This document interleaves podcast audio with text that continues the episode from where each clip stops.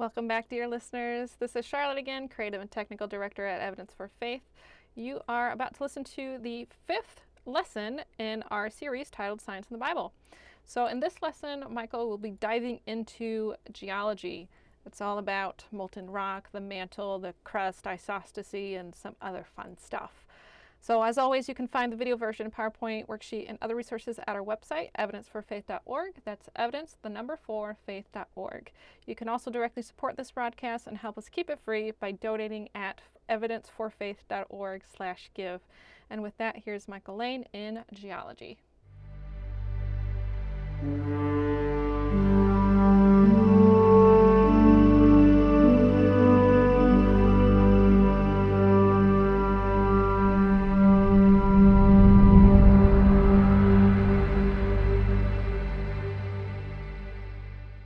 Hello, friends. Welcome to Evidence for Faith, and I'm your host, Michael Lane. Glad you joined me today for this because this is a really fascinating and really uh, hard uh, series we're going to be doing today. It's hard lesson because this is about geology. You know, rocks. There's somewhere in there. There's a pun. Don't dig too hard, but there, there is a joke in there. But anyway, we're going to be talking about geology and the Bible.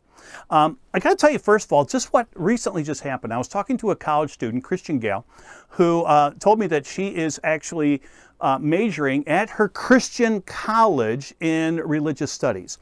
And she said that she was disturbed by something, so she reached out to me on this, and she said, my uh, my professor, I have him for like I've had him for five classes, and still have him now for next year some more classes again. But she said he keeps saying that the Old Testament is a book of myths. Now, he believes in the New Testament. He doesn't say that's myths, but he says the Old Testament is myths.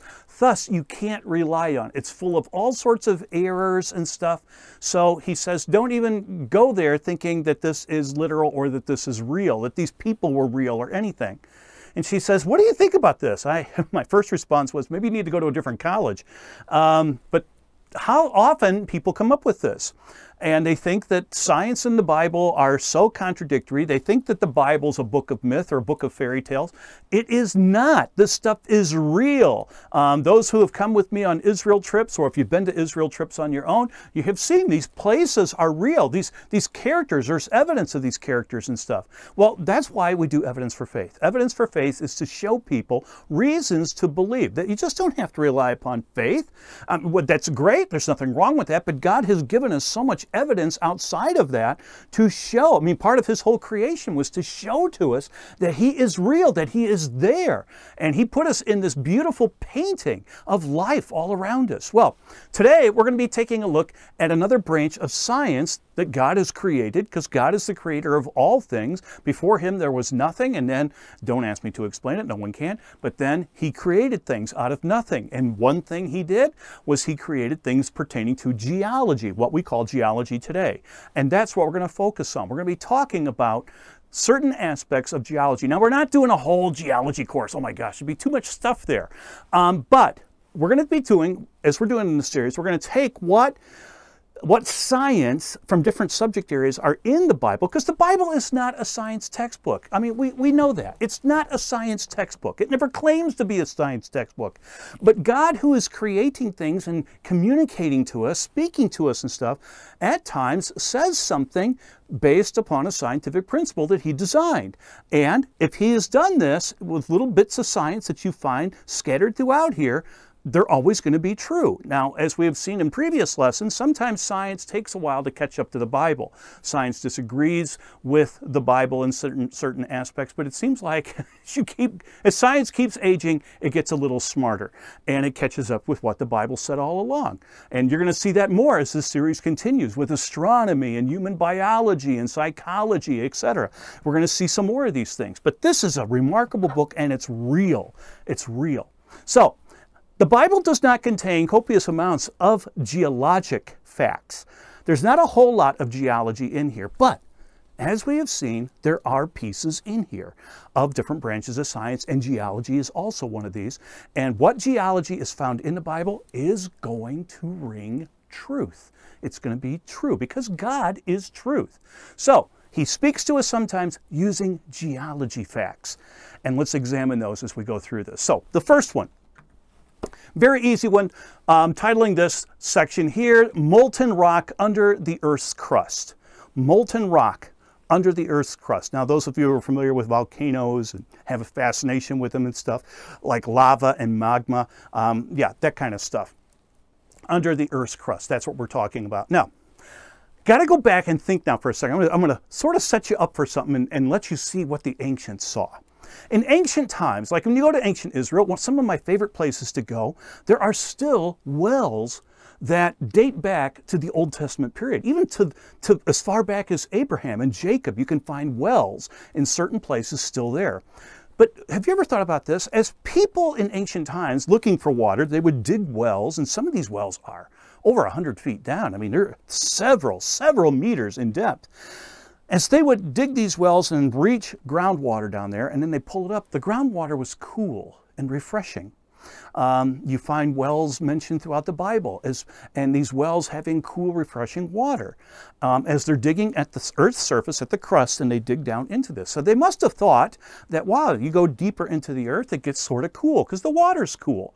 Not only that, if you get a chance to go to caves, now there's many caves and cave systems in Israel, but there's also cave systems all over the world. I don't know if you've ever had the opportunity to go to Mammoth Cave uh, National Park in Kentucky. That is a phenomenal place. I've been there many times.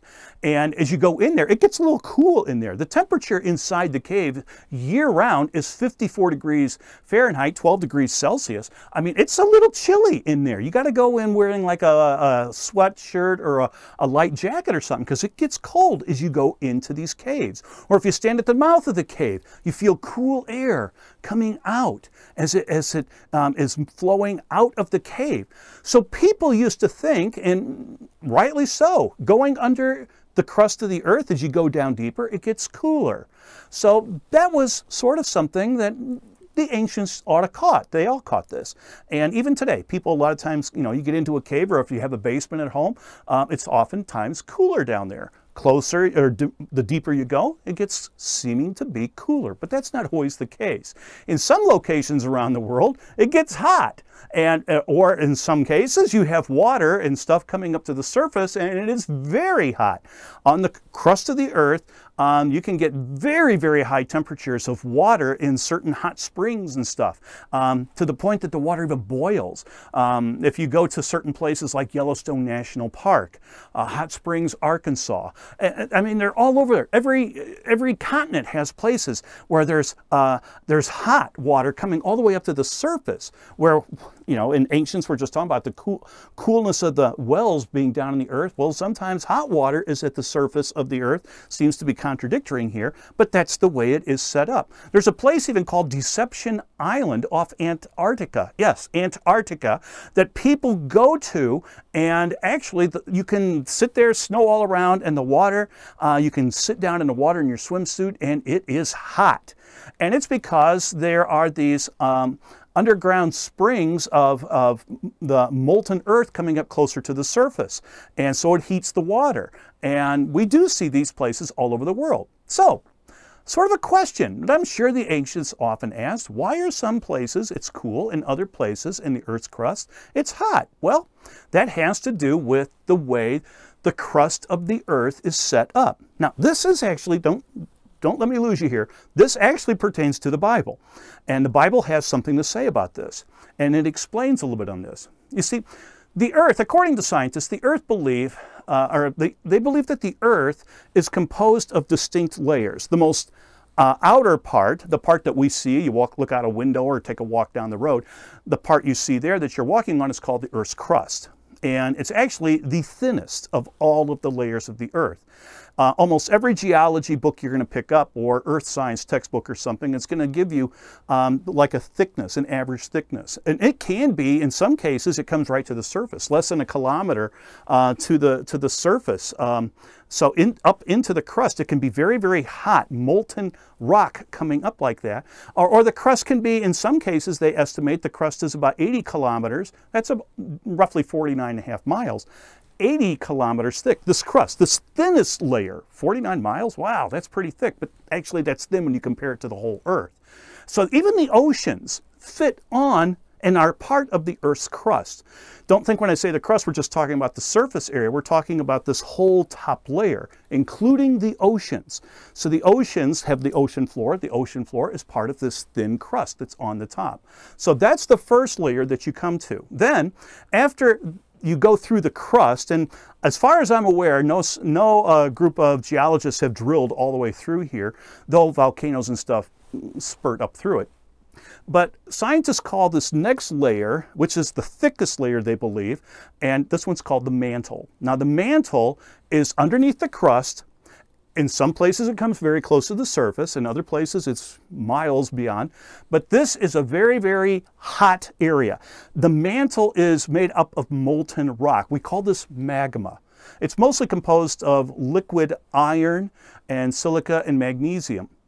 But it's uh, it's molten, it's, it's liquid.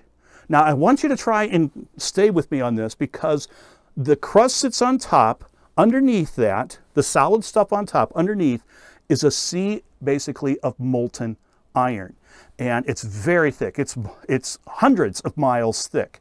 And so it's the next layer. And as you keep going down, you come to other layers. Well, I just want to focus on these top two. The mantle itself, uh, before we get down to the solid core, we're not going there, but the mantle of the liquid hot rock and then the crust floating like on top of it, sitting there. And at times, like I say, the mantle um, can actually seep up into the crust through what's called dikes or sills and uh, or volcanoes, and it breaks through, and you can see the molten rock coming up. The magma coming up, when it reaches the surface, we call it lava. And Hawaii is very famous for this, and there's other places around the world where you can see this lava um, flowing around. And some people, I have big, gigantic chunks of lava that people have given me from Hawaii, um, huge pieces of uh, igneous rock, and from this molten magma that came up and then cooled. Now, now that we've got this established, what does the Bible state about this scientific fact that we have the crust floating on a sea of molten rock. Now, even though the ancients knew that you go down to get cool water, you dig down into the earth, the ancients knew this. Ancient Israelis knew this, the Egyptians knew this, Babylonians, they all knew this. You could make a well, you go down, you usually hit cool water. So why do we see it that, um, that we find the Bible making a statement, which we're going to come to in a second, about being under the ground being extremely hot. Well, we're going to catch this. We're going to bring this up because the verse we're talking about is in Job chapter 28, verse 5. Now, Job is the oldest book considered by all experts to be in the Bible. It's the oldest one. And here's what it says out of the English Standard Version, a word for word translation. It says this As for the earth, out of it comes bread, but underneath it is turned up as by fire. Fire, heat, hot. It is molten. This is describing, I believe, very, very clearly that underneath the crust of the earth, the earth, as it talks about where the bread is, that's the crust. What's underneath the crust? Molten. It's very hot. That's exactly what geology books and stuff tell us to this day. It's in there, earth science books and stuff. The layers of the earth. Google it, look and you'll see that the outer part of the earth has a crust to it. Underneath is molten and in the mantle layer. This is exactly what the Bible says. In the oldest book of the Old Testament, it actually says this. I just find that to be the most fascinating thing, which leads us into something, a different type of, of topic here, but, um, and it has to do with this floating crust up on top of the mantle. And it has to do with a theory that's called iso um, isostasy. Isostasy is probably something a lot of people have never heard of, unless I never heard of it until I took a geology course back in college. Um, when I was in college, back to some people, like when the earth was cooling, um, that was a long time ago. But in geology, we covered this and stuff, and I never thought much of it after that. But um, basically, what it has to do with, the theory of isostasy, has to do with the crust of the earth floating on molten rock or magma underneath it. Just what we described. Just what we described. The crust of the earth floating, because it's solid, floating on a liquid molten rock layer called the mantle. Now, isostasy has to do with balance. And what it is, they, they have found out, and as I told you, the um, the thickness of the crust varies in different places from anywhere from like less than a kilometer to 80 kilometers. So it has quite a bit of variance. But why does it vary? Well, scientists wondered about this and they came up with this theory that in places like where the, it goes up really high, the crust is really super thick, like where the Himalayas are or the Alps or the, the Andes Mountains, the Rocky Mountains, the crust, if it's that high, the crust must be thicker underneath to support all that weight since it's floating sort of, it's, it's got to have a large, deep part floating into the molten uh, mantle underneath.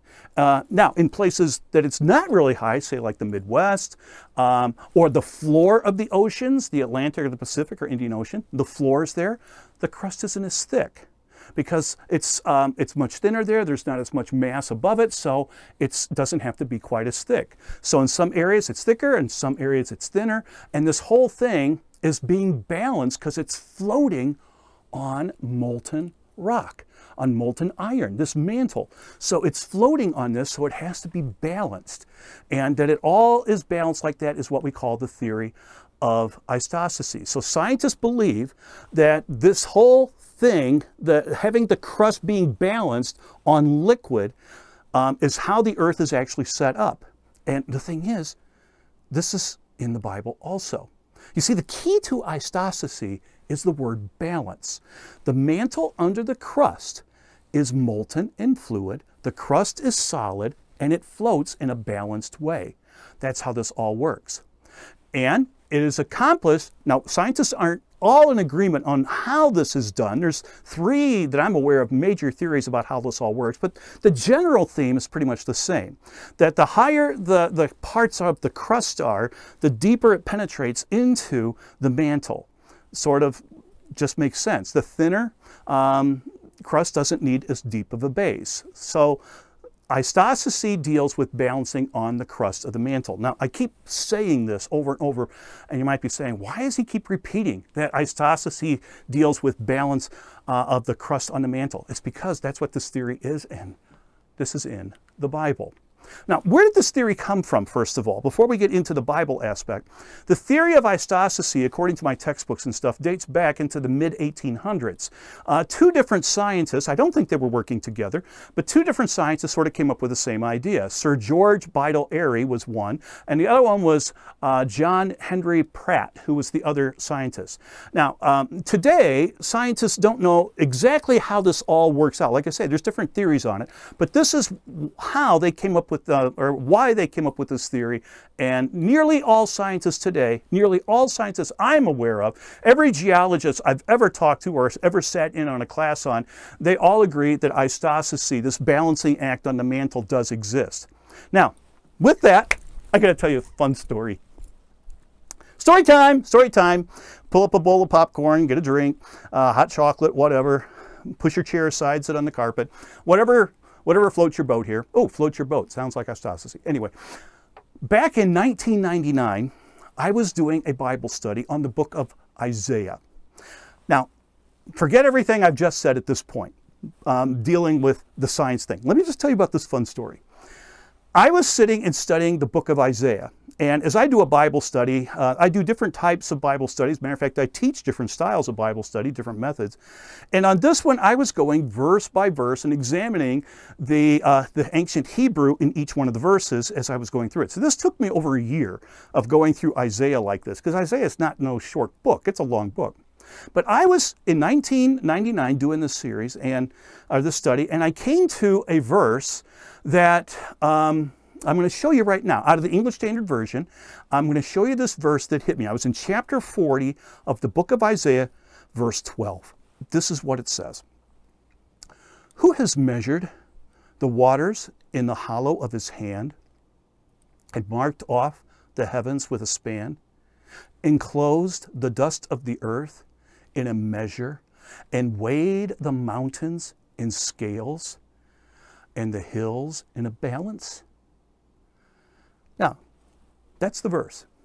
As I was reading this, I stopped and I contemplated for a moment. Wow, what's the key words that I just came across here? I started looking at these. I saw measured. I saw measure. two different words. I saw weighed.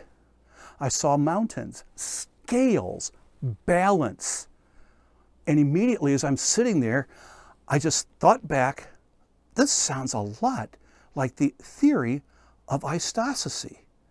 So I reached over, I was sitting in my study, I reached over and I grabbed my old geology book, Principles of Geology, and I pulled this out and I looked up isostasy and I read it again. And then I pulled up some other geology books I have and earth science books and I started reading this. And the more I read, the more excited I got. As I started then going in and looking at the actual Hebrew words that are being described here, my excitement started to overflow. I jumped up out of my chair. I still remember this to this day. Jumping up out of my chair, pacing back and forth, talking aloud. My gosh, the theory of isostasy is in the Bible. Oh my lands, this is just amazing. Now, so here we are. Let me just show you from those keywords alone what we're talking about. Now, we, we've we've already learned what the theory of isostasy is, dealing with balancing of the crust on liquid sea and stuff. So it's balancing. Now, the first word that comes across here is the word measured. In Hebrew, that's madad, which is a verb, and it means to literally measure or to survey something. So this verse is talking about something being measured, and it's talking about the earth. It's talking about the earth being measured and or surveyed. Then it comes to another word very similar in English, the word measure, but in, in Hebrew, it's the word uh, shalish. And shalish is a noun. It's not a verb. It's a noun, which means to use a balance to measure something. So we see this in that verse. Then it uses the word weighed. Weighed is the Hebrew word uh, shakal, which is a verb meaning to suspend on a balance, like an old tri-beam balance or something, or a double beam balance. You put something on the weights and you get it to, to weigh out like they used to do in ancient times. And even in labs, we still do this kind of thing today. If you don't have a digital balance, you still use the old-fashioned type with putting grams on one side. You have the exact same word for using a balance to measure something being describing, used here to describe the earth. Then it uses the word scales, peles. That's a noun also a noun for actually doing a balancing um, or a, a, weighing. It's, it's the, the device is what it is. It's not the noun for weighing. It's the actual balance or uh, the scale that you use, like what they would use to measure. It actually has that word. And then it actually says again the word balance, uh, mozen, um, that's a Hebrew word, which is another noun for a pair of scales or balances. Something is being balanced. Now, you take these words in the Hebrew um, or in the English and, or the Hebrew thing here, and you take a look at the, what these words are saying and what's going on. It's talking about the earth and the earth having sections being weighed in a balance. What's isostasy? Isostasy has to do with the same thing. Isaiah appears to be writing about this theory that today in modern science we call isostasy. And I was like, okay, okay, Michael, calm down, calm down. I, actually, I went to work um, I was working at a Christian camp at the time right then. I just started, and I remember going up and talking to two people up in the office, telling them what I just discovered. And they're like, um, I never heard of isostasy. So I had to explain isostasy to them. And as I explained it, they said, wow, that's what this verse seems to be talking about. I said, exactly. So I went back um, that evening, I went back home and I got to my, my study and I started pulling out commentaries and stuff and reading different commentaries. Uh, now remember, a commentary is just uh, one or two um, biblical scholars or uh, pastors or whatever giving you their opinion of what the verses are. And I have many commentaries, as you can see. I have uh, quite a few. Um, some are uh, one author, some are very uh, numerous. We have Warren Wiersbe's set here. This is Matthew Poole, one of my favorites. Um, then you get some that are that are different. Um, you know, numerous people doing them.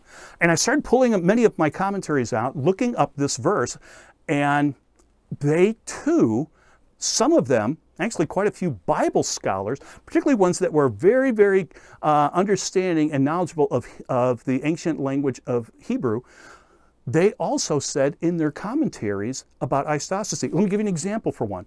The John MacArthur commentary. Now, this one came out after my discovery on this because this was in 20, or I'm sorry, in 1999. Uh, John MacArthur's one-volume commentary. I have a copy of it right here. Um, his one-volume commentary. It says this concerning this verse. Let me quote it to you right out of here. And it says, quote, God alone has power to create the physical universe and the earth in perfect balance, weighing mountains and seas perfectly, so that the earth moves perfectly in space. This matter of the amazing balance of our planet is called the science of isostasy, unquote. And he's not the only one who, who mentioned this out of different commentaries that I came across.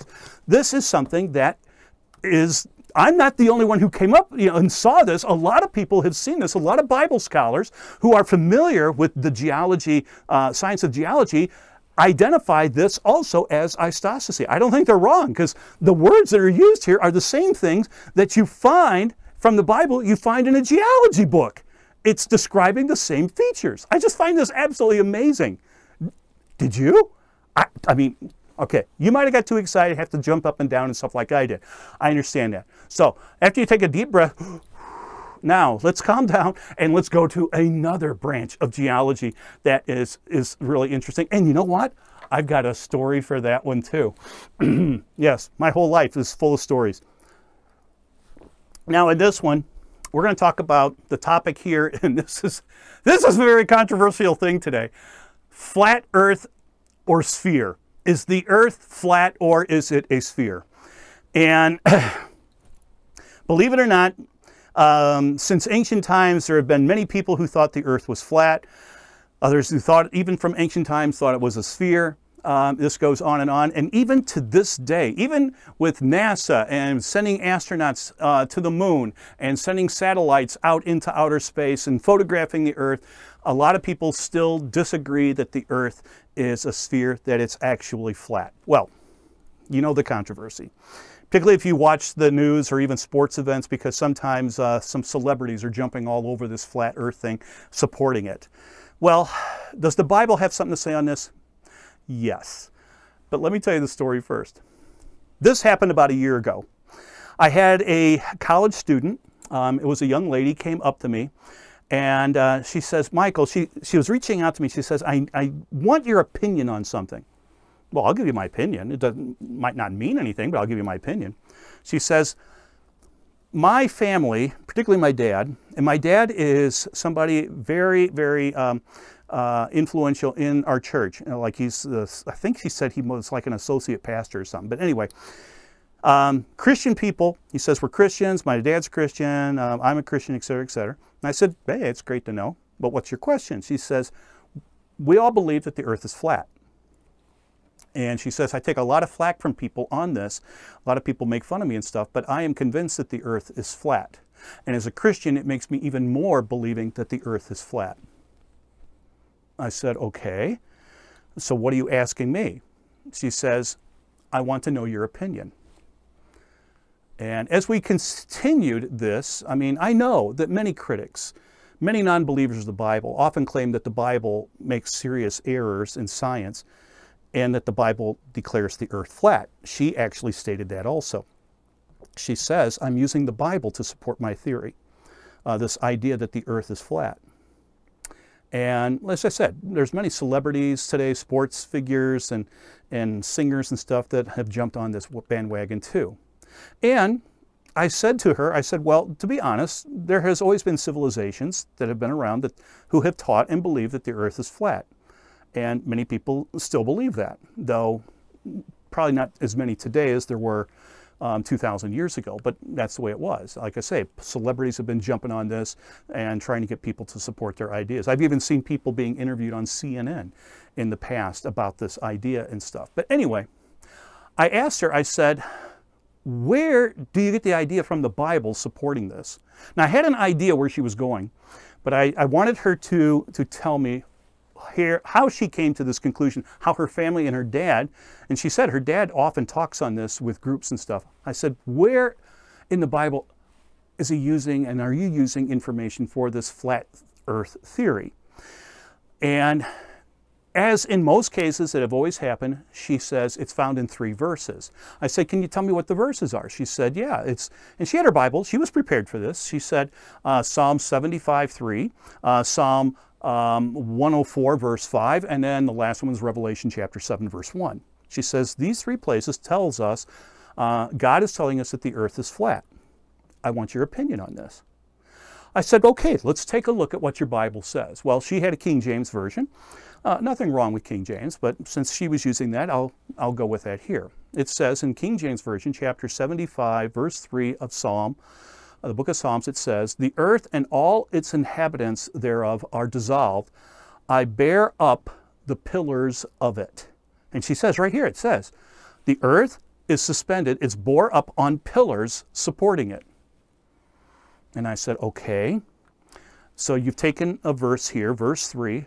I said, Now, whenever you're going to do a good Bible study, and this is just a good tip for everybody in any type of Bible study you do, I said, What is the opening paragraph? Um, or the not the opening the opening sentence of the paragraph this verse is found in. Because to be honest with you, as you look at this, this is in the middle of a paragraph in the ancient manuscripts.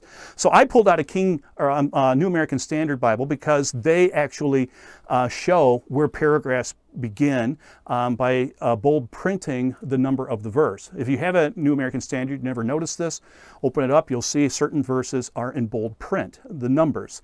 Um, some publishers will even make the first word in bold print to make people understand that this is starting a new paragraph. Or if you have an interlinear Bible, you can pull out an interlinear Bible and um, you will see it's set up as the paragraph sections and stuff are all set up inside of these. So I said, what you need to do is, first of all, I said, find out and discover that this, and you will, and we did right there, that this is in the middle of a paragraph. And I said, now, since it's in the middle of a paragraph, you're a college student, um, what is the opening sentence of a paragraph called? And she says, that's the thesis sentence. I said, exactly. So it's the thesis sentence. What does that mean? She says, that means every sentence following pertains to that first opening sentence, that thesis statement, the first sentence of a paragraph. I said, you're absolutely correct. And I said, what's it talking about? So I had her read that verse and the entire paragraph. And that's where things started to change. Because though people use this verse as a major piece of evidence that the earth is sitting on pillars. I mean, come on. The ancient Egyptians used to think that the earth sat on the back of a turtle. The Greeks had Atlas holding it up, you know, and stuff. Um, but the thing is, that's not what's really being talked about here. And when you read the whole paragraph, particularly the opening sentence, the thesis sentence of the paragraph, you're going to see this is not supporting a flat earth theory, not so ever. I told her, what you're, what you're coming up with, your conclusion is incorrect. Because the opening sentence dictates what everything follows, and that's not what this is talking about. In this case, the thesis sentence is all about giving thanks to God for what? Control of the earth, control of the world. Now, he uses the word pillars here, and that's correct. Pillars does appear right in there. And in verse 3, you see this, but what it is, it's a metaphor. And if you study other ancient writings and stuff, you'll see pillars are used. Uh, the word pillar is used often as a metaphor for what? The boundaries of the earth. It doesn't mean literal pillars. It's an ancient metaphor used frequently. So that is not what this is talking about. And you get the clue from this from the thesis sentence. The thesis sentence is talking about how God controls the world and that he has uh, the foundations and, uh, or the, the, the boundaries in control. Everything is in control. God is in control.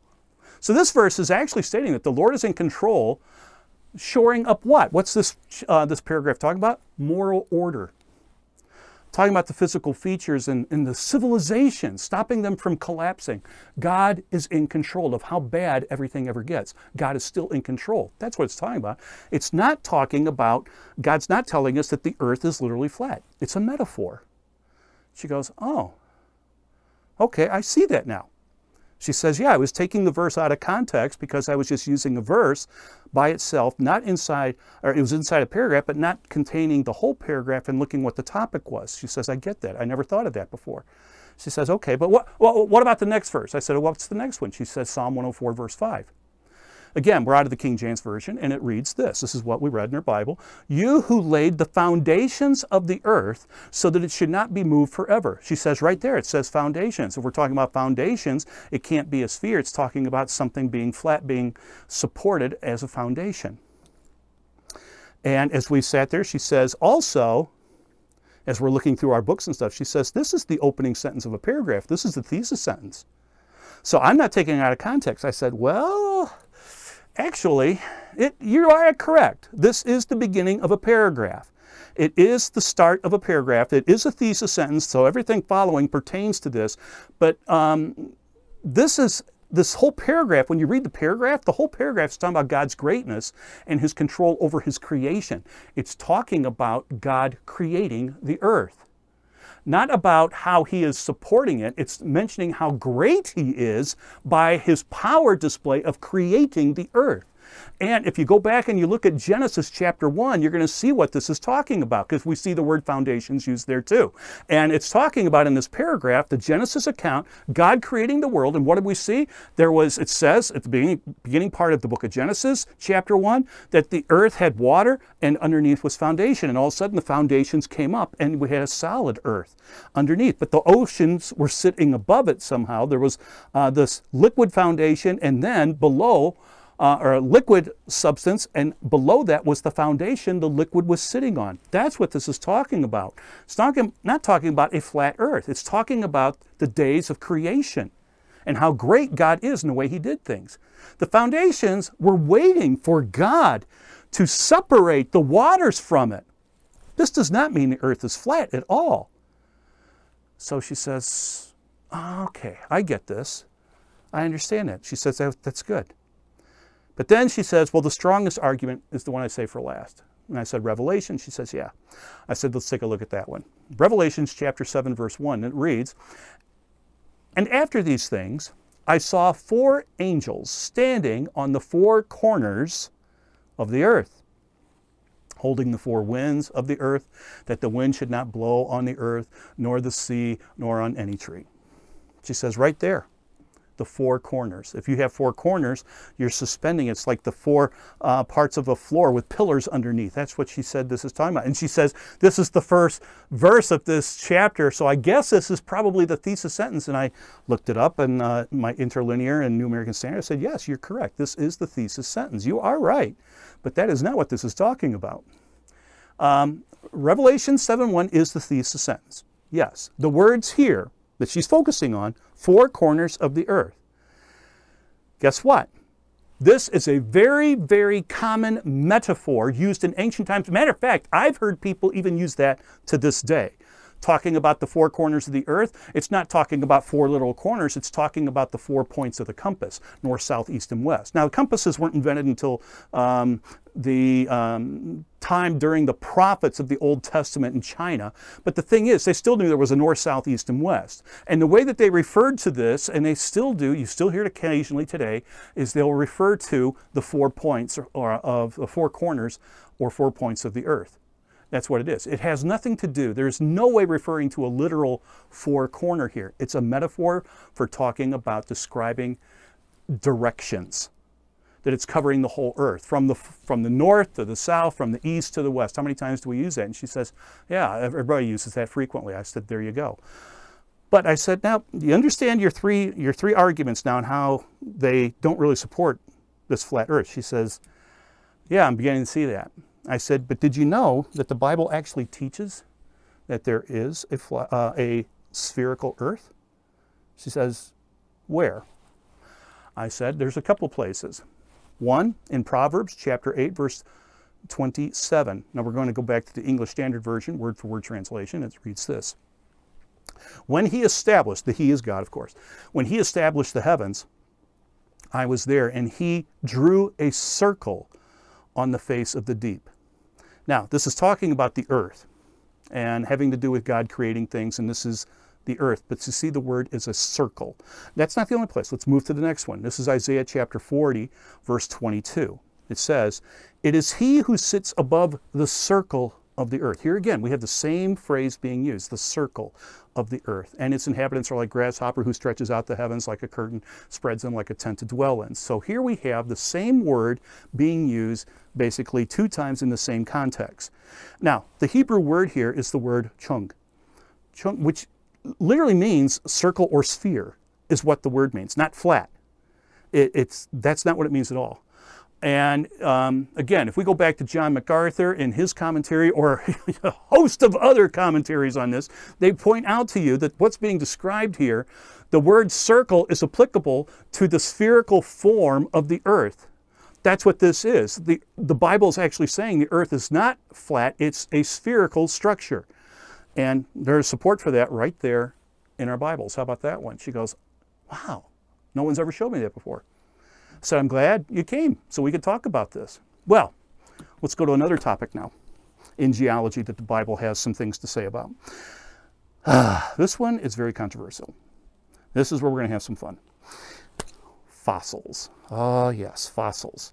Let's talk about fossils for a minute. Ah, probably almost all of you have probably been to a natural history museum like in New York or Chicago's uh, Field Museum or maybe one in, in London or something. Um, you see a lot of fossils. Matter of fact, if you go in certain areas, even maybe in your backyard, you can find fossils. Look in your driveway. I remember my dad used to order limestone rock um, to fill in our driveway every uh, few years. And as soon as the rock would come, it was limestone, broken up limestone. I would go out there with my friends and with a magnifying glass, we'd start looking for little fossils and stuff. And we would find small little fossils and things all over inside there. So fossils are around, there's no question about it. Um, so, what are fossils? Well, fossils, look in any geology book or earth science book, they're going to tell you fossils uh, are believed to be organisms. Well, they are. They're organisms that died, yet their tissues have been replaced with minerals, uh, preserving their shape and their structure. That's like a, almost a direct quote out of one of my uh, earth science books. Um, so then there's beautiful fossils. I have a couple here, just absolutely gorgeous fossils. Um, this one here you can see is an aquatic creature similar to a chambered nautilus. Uh, you can see the beautiful spiral on the shell. Does it get prettier than that? This one here is the actual um, fossil. Many states use this, uh, claim this one as their uh, state fossil. This is a trilobite. This is an actual trilobite taken. You can see it's still part of rock here, but trilobite, um, some type of an arthropod, um, segmented uh, or segmented legs um, in sections and stuff. Part of the body is sometimes segmented. And you can see that there's one here. These things, I, I have some other ones that are just gigantic, three or four inches across um, in length. I mean, they're big. You see fossils everywhere. And I know many people that travel around to different spots in the world looking for fossils. I used to live by the Kankakee uh, State Park in Illinois, and I love to go there and just walking around in the rock formations, you can see all sorts of fossils. Um, I used to teach in Braidwood, Illinois, and that sits today on an ancient coral reef. And you could go out and you can even find jellyfish of uh, fossilized jellyfish and fish and all sorts of aquatic creatures in, in rock like this. Um, it's, it's fascinating. And you've been to museums, you see dinosaurs in different layers of rock. Um, different, you know, the thickness the big dinosaurs can be like that. I mean, it's just absolutely amazing that these were living creatures. Yes, they were. Though I've heard some Bible teachers in the past who said that these these animals and plants never existed. They were a lie that Satan put in there to confuse Christians. I'm like, I don't think so. Um, so no, I believe these were living creatures at a time, um, and possibly not that long ago. In, in, in fact, they are found. The fascinating thing about fossils, you can find them on every cotton picking continent there is. Um, every continent has them.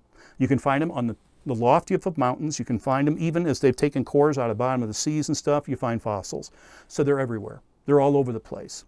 Every continent has fossils. Even on mountaintops, there's aquatic fossils, fish and things, uh, and, and ammonites and trilobites and stuff. Even on mountains, you find stuff like this.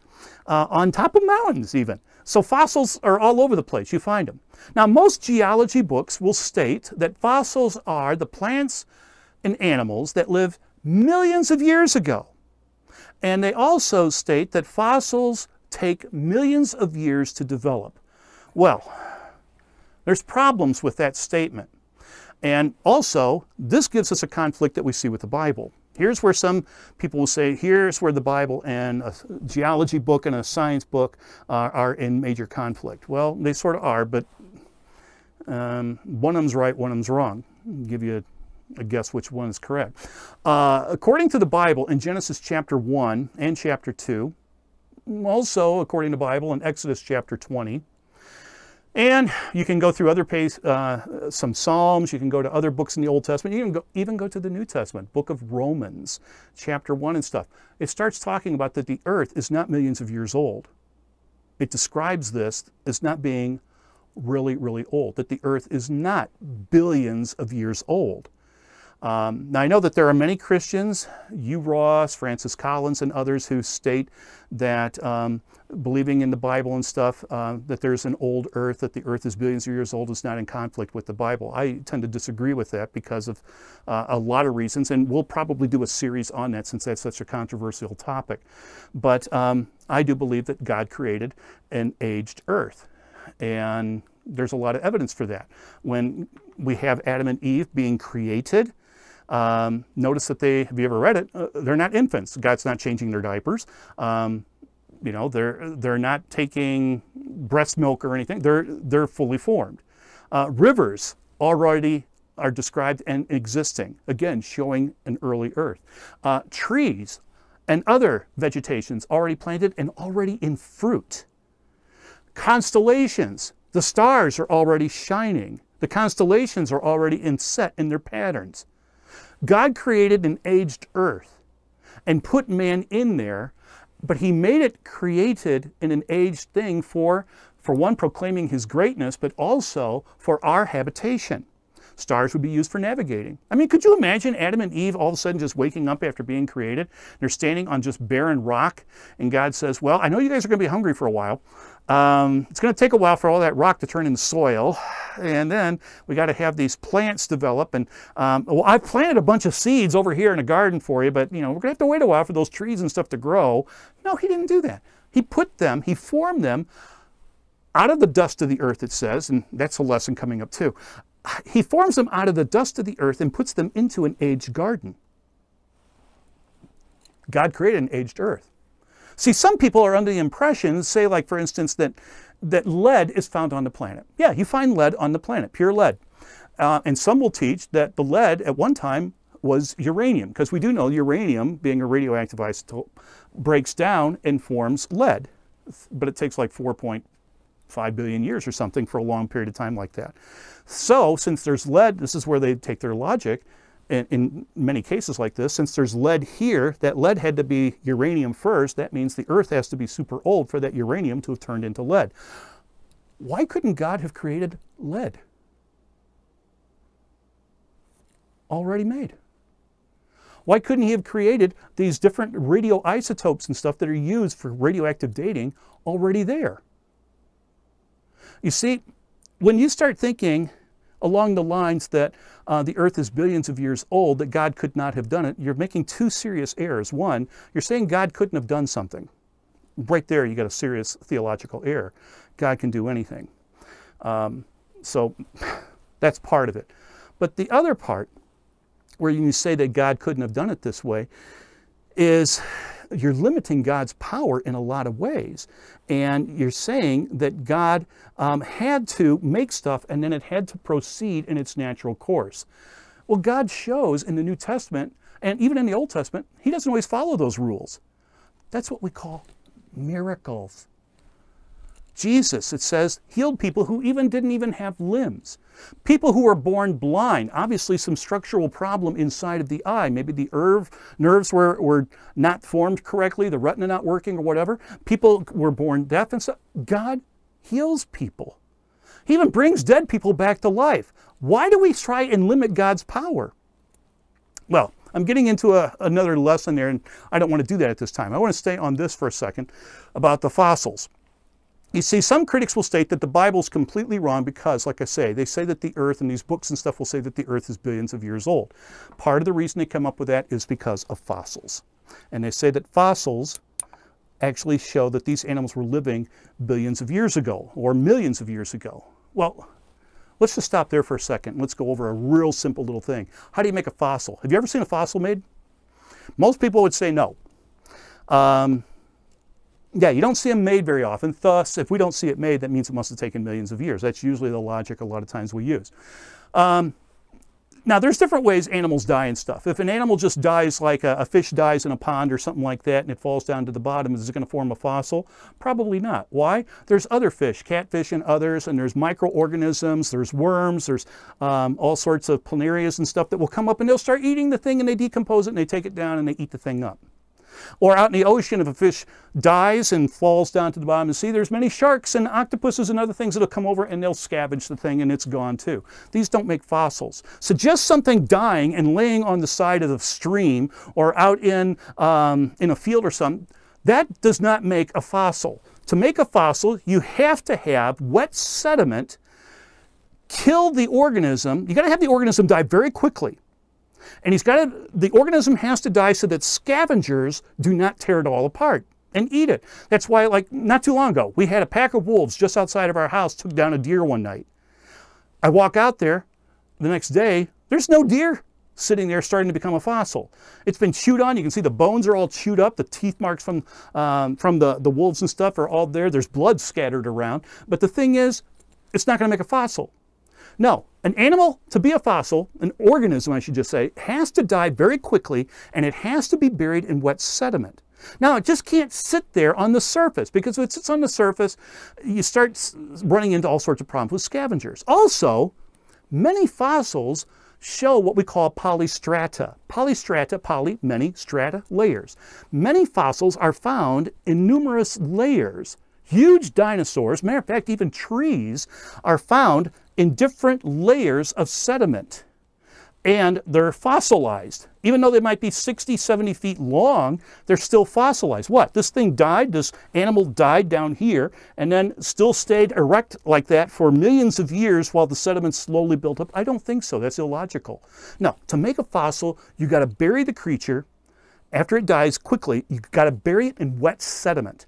Once it's buried in wet sediment, then the tissues break down or are composed, but the thing is, they're replaced um, by minerals from the surrounding sediment. So you have to have wet sediment bury the creature or organism very quickly to make a fossil. Now, does it take millions of years? No. It does not require billions of years and stuff. One problem with this theory when people say that, what scientist is that old that they actually saw this taking place? Thus, it's based upon assumptions. Can't base true science. That was Dr. Lister, Dr. Louis Pasteur, and others said you can't base stuff in true science on assumptions like this. You got to have testable proof. Nobody is 4 billion years old, though I've had some teachers in school that I think came close to it. Um, but the thing is, you, don't have people like that, so no one was eyewitnessing these things. But the fact remains that fossils are found, remember as I said, on every single continent? You can go to the Himalayas and find aquatic creatures on top of the mountains. You can go to the Rocky Mountains and you can find aquatic creatures up on top of these things fossilized. How did they do this? I'll tell you how it happened. They died very quickly in a catastrophe and they were buried by wet sediment. Now, does this sound like something out of the Bible? Catastrophism? We've already talked about that in a previous lesson. Noah's flood was a master, master-sized catastrophe that was worldwide. It wasn't localized, it says it was world. And we see evidence of this. If Noah's flood took place, we should be able to see fossils everywhere, all over the earth, because they would have been swallowed up and killed instantly and be buried in wet sediment so that the tissues could break down um, and form minerals to replace it, just like you see right here. I have no doubt that these creatures here, this trilobite was actually living at one point, but it got buried by wet sediment and it was replaced then with the minerals making this up. And you usually find this in sedimentary rock. What's sedimentary rock? Sediment. So I don't believe Noah's flood was millions of years ago. Because scientists have found out it doesn't take that long to form fossils. Yes, Scientists have seen fossils form. Matter of fact, there's a very famous place, I can't remember where it's at, in England.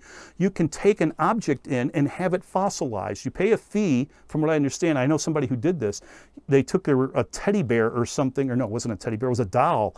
Um, they took a doll into this cave. You pay a fee, it goes in there, they set it in wet sediment, and after a period of like, I don't know, a couple of decades, you can go back and retrieve it, and it's fossilized. It's just amazing um, how they do stuff like this. It can be covered in fossils fossils. Also, as we've seen in a previous lesson, some fossils, there's fossilized spark plugs. It doesn't take millions of years to make fossils.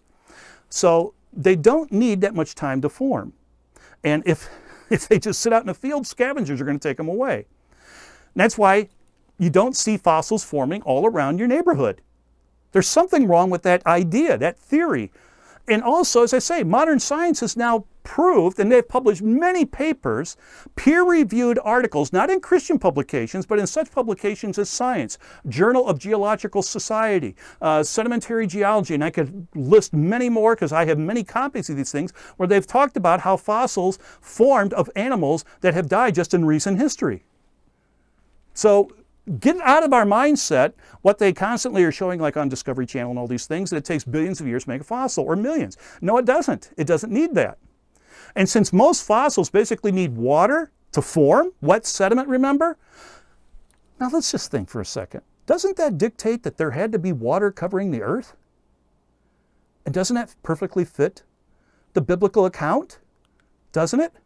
I mean, a few years back, scientists from NASA and others were claiming that Mars has had a global flood. I find this fascinating. Mars had a global flood. I heard it referred to just the other day as they've got some pictures and devices up there right now taking photographs, and they're talking about the global flood that Mars experienced. These same scientists say there is no signs of any global flood ever occurring on planet Earth. Now, there's some problems here. One, how many scientists have been walking around on Mars? Nobody's been there yet. Second, how many fossils have they found on Mars? None. Fossils require wet sediment. Do we find wet sediment fossil on this planet? Yeah. Do you find it in just a couple places? No, you find it worldwide. Yeah. Remove the time barrier. Just in your mind, just get rid of this time barrier, this assumption that the earth is billions of years old. Just move that out of there.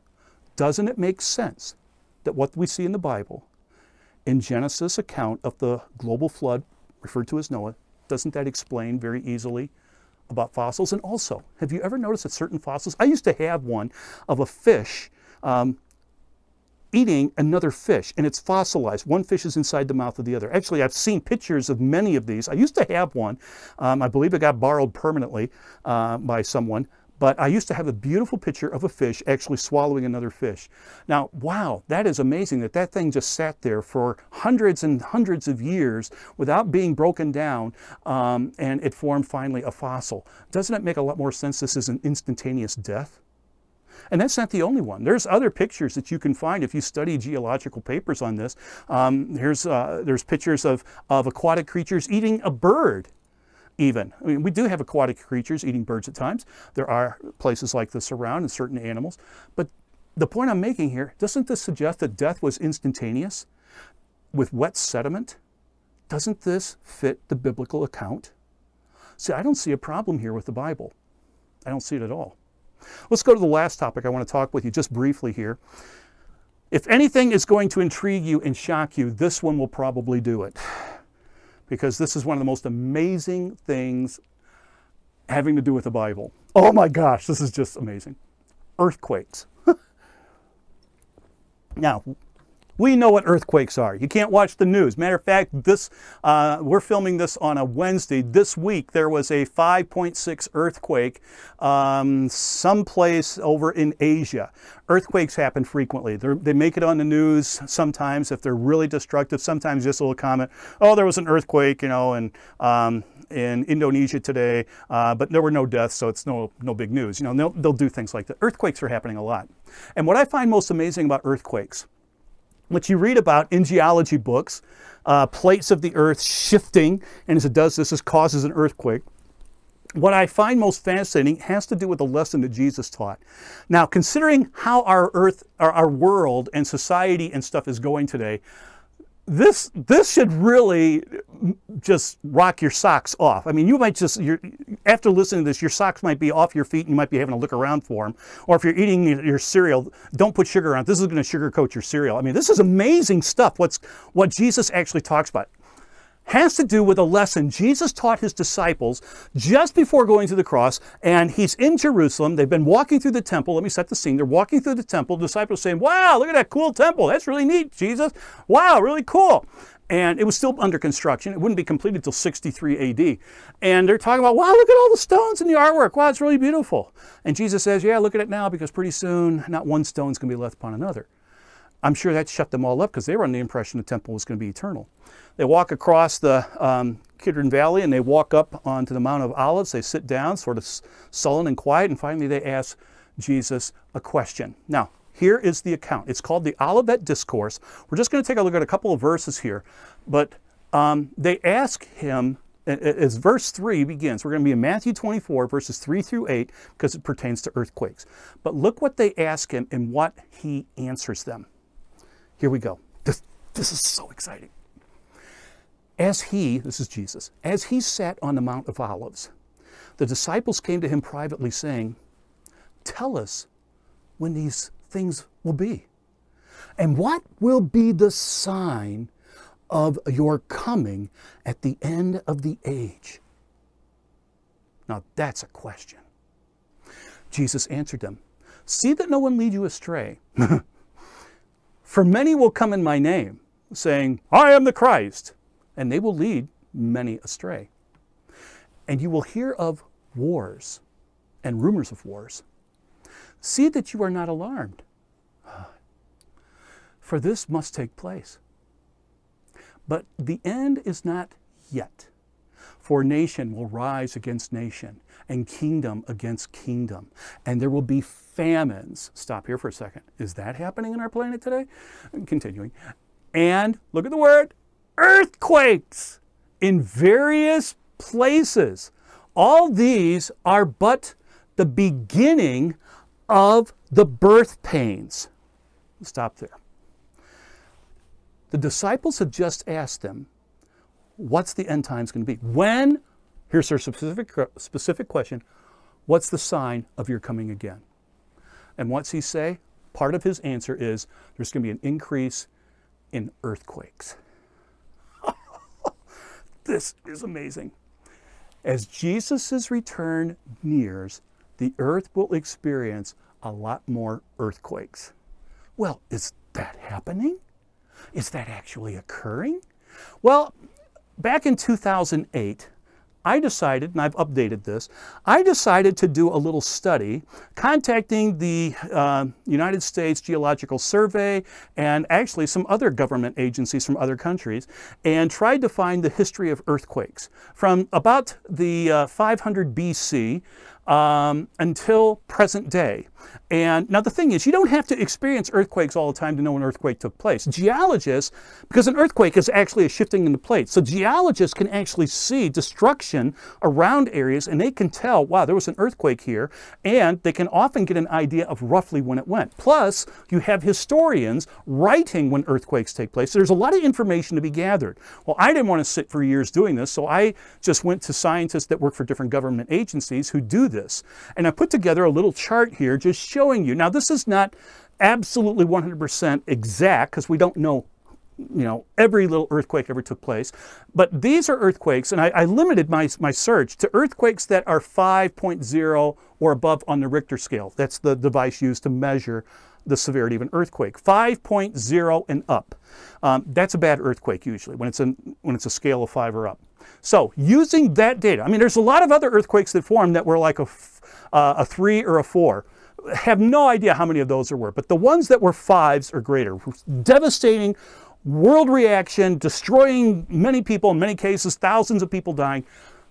I looked at what these government agencies put together and compiled the information for you, and here we are. In between 500 and 400 BC, there was about two that we know of for sure that were five or, or greater. Um, then you move down, you see as this chart goes, you go to the 400s, I've done this by century, 400 to 300. There's really was no data that really confirmed with all of them. There, there, was just too much inconsistency, so I just put no data.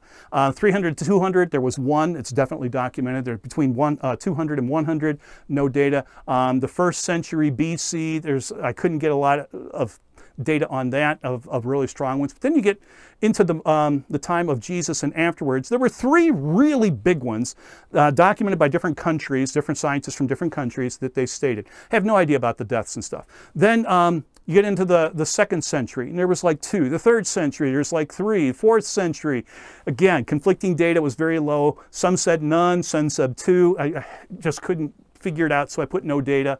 When you see no data, it means that there was conflicting on the low numbers. Some were saying none. I find that a little hard to believe, um, so I just put no data. I don't want to consider that one. But notice that it's very low numbers, single digits, um, and even less than five until you get to um, like the 10th century and stuff. Then you start running into the 9th century, 10th century, it starts getting a little bigger, seven, but then it goes back down. After 1,000, like a thousand years ago, it goes down to three.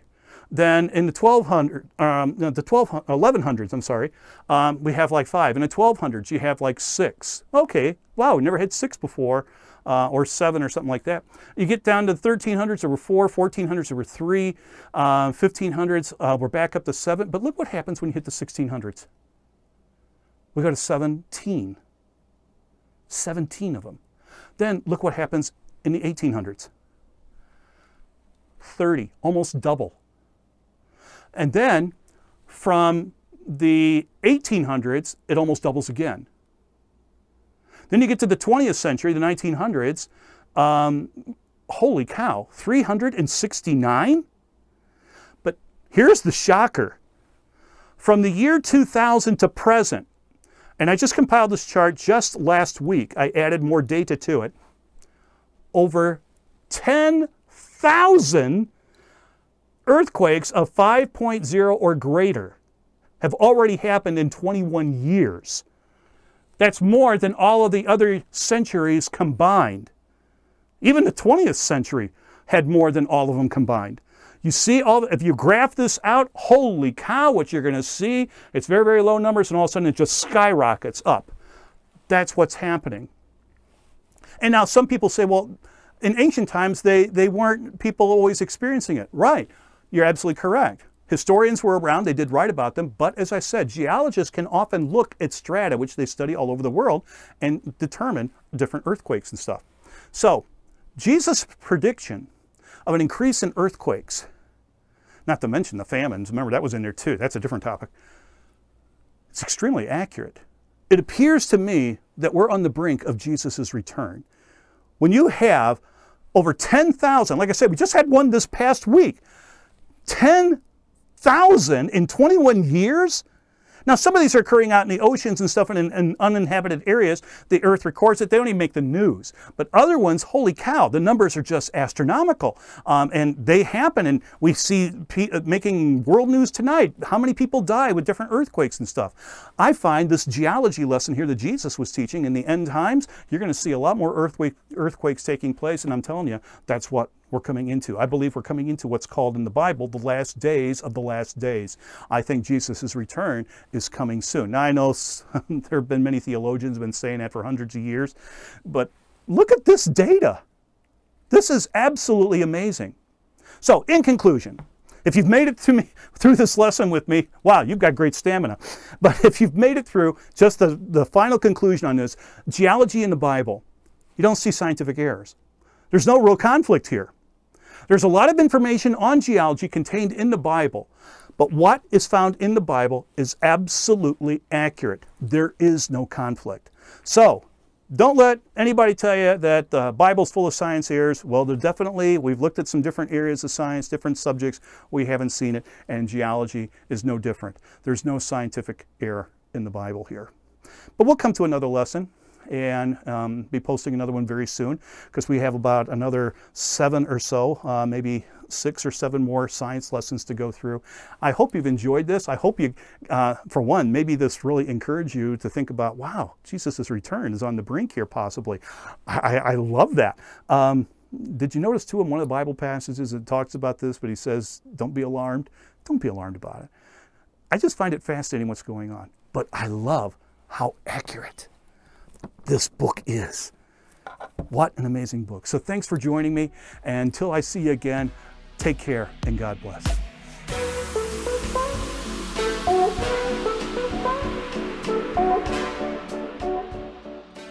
Hope you enjoyed that episode. A big thank you is due to our donors for making this ministry possible. Once again, you can become a donor at evidence4faith.org/give and help us keep this broadcast free. You can also support us by sharing, subscribing, and leaving a review on this podcast. If you'd like to hear Michael live, you can check out our bookings calendar at evidence4faith.org. That's evidence, the number four, faith.org. And on that note, this is Charlotte signing off. I'll see you on the next episode.